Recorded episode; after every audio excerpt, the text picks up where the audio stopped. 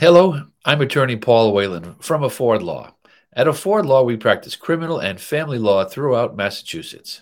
Our fees are all based on your income, so that means that the less you make, the less you pay.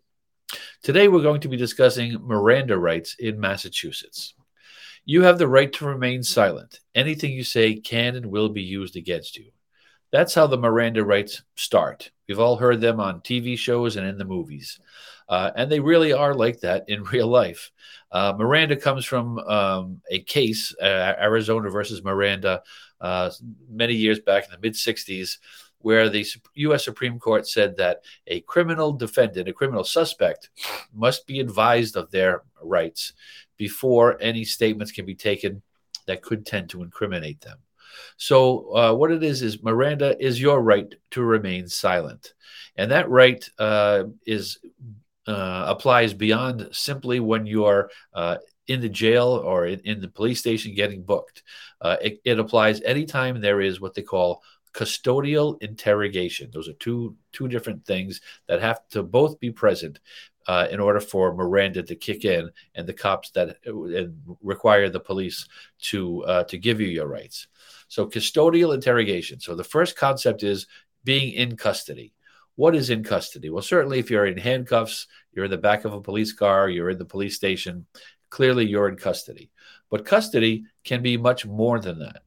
Custody is anytime the police use some sort of um, force or threat of force or threat or um, use of uh, their authority to prevent you from leaving a scene, for instance. So the, the test is if the police intervene uh, in your uh, in your life, if you're out on the street, you get pulled over, something like that. Would the test is would a reasonable person believe that they are not free to leave uh, and go about their business? If a reasonable person is would believe that they're not free to leave that area, then custody has been uh, accomplished. The number two thing is interrogation. So if the police ask you questions while you are in custody, and as I as I say, custody has a lot of a lot of different meanings. But if they ask you questions, if they're inquiring of you, and even if they do things that aren't specifically asking you questions, but they're trying to do something in their words or their actions to elicit a response from you. So, for instance, uh, if they're if, if, you're in the back of a police car, they're taking you to uh, to the police station, so you're in custody. They're not asking you specific questions, but let's say there are two of them in the car. One turns to the other and says, "Hey, uh, you know, this guy's buddy just told us that he was the one that uh, was behind the crime. He was the one that planned it all, and so forth." They're to- they're doing that. They're not asking you any questions, and in fact, they're not even talking to you.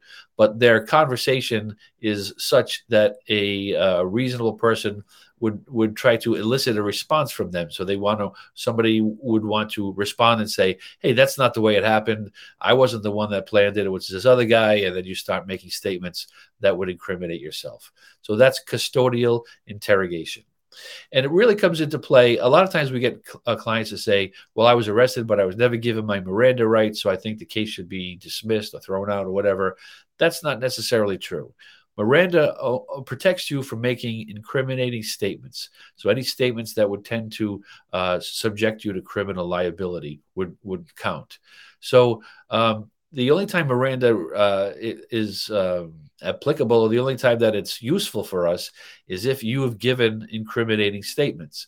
So let's say they uh, that you get arrested, uh, you get booked and everything. They don't give you your Miranda rights, but you never say anything that's uh, against your self interest that would uh, prove that you committed a crime it doesn't matter if Miranda has been given or not. It only matters is it only matters is if you uh, have given some sort of statement, but you haven't been advised of your Miranda rights, and it's crucially important uh, because if that's the case, if you have not been advised of your Miranda rights and you do give an incriminating statement while in custodial interrogation, we can make a motion to uh, suppress that statement. So that means we're trying to get the court to say, you know the the police were out of line. They didn't follow the rules. Therefore the statement that you've made against yourself does not come into evidence can't be used against you uh, if it goes to trial. A lot of times that weakens the commonwealth's case against you significantly depending on the case. I mean there may be other evidence as well. There might be eyewitnesses or uh, the police witnessed something themselves or something along those lines, whatever that is. Uh, but uh, if that's the case, then your statement cannot be used against you. Uh, and sometimes that's critical to the case. Sometimes the case falls apart if the police cannot introduce that statement uh, at trial. So if that's the case, if the if we can get it suppressed, we would then move to have the case dismissed. That means everything's over and done with. You can go go about your business. Your criminal case your criminal case will be closed. So that's uh, Miranda. That's how it's applicable in um, in your life in Massachusetts if you uh, are in custodial interrogation.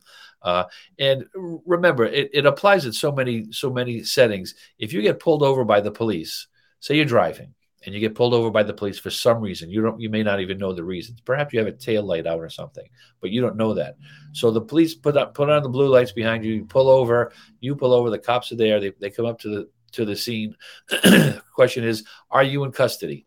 I would argue clearly that yes, you are in custody because a reasonable person would not think that they can just drive away after the cops have tried to pull you, or after they have pulled you over, or are trying to pull you over. As they come up, they're going to engage you in conversation. They're going to try to, you know, say, "What are you doing? Uh, where are you coming from? Where are you going to?" They want to see perhaps if you've been drinking, if you're drunk driving, if there's anything in the car that could be incriminating, and so forth they're trying to see if the, if you're involved in any in any sort of crime. You don't have to answer any of their questions. Okay, just let me let's be clear about that. If you've been stopped by the police, you don't need to answer any questions. You have to provide your license if you're driving and registration and proof of insurance, but you don't have to answer anything. You don't have to chat with them.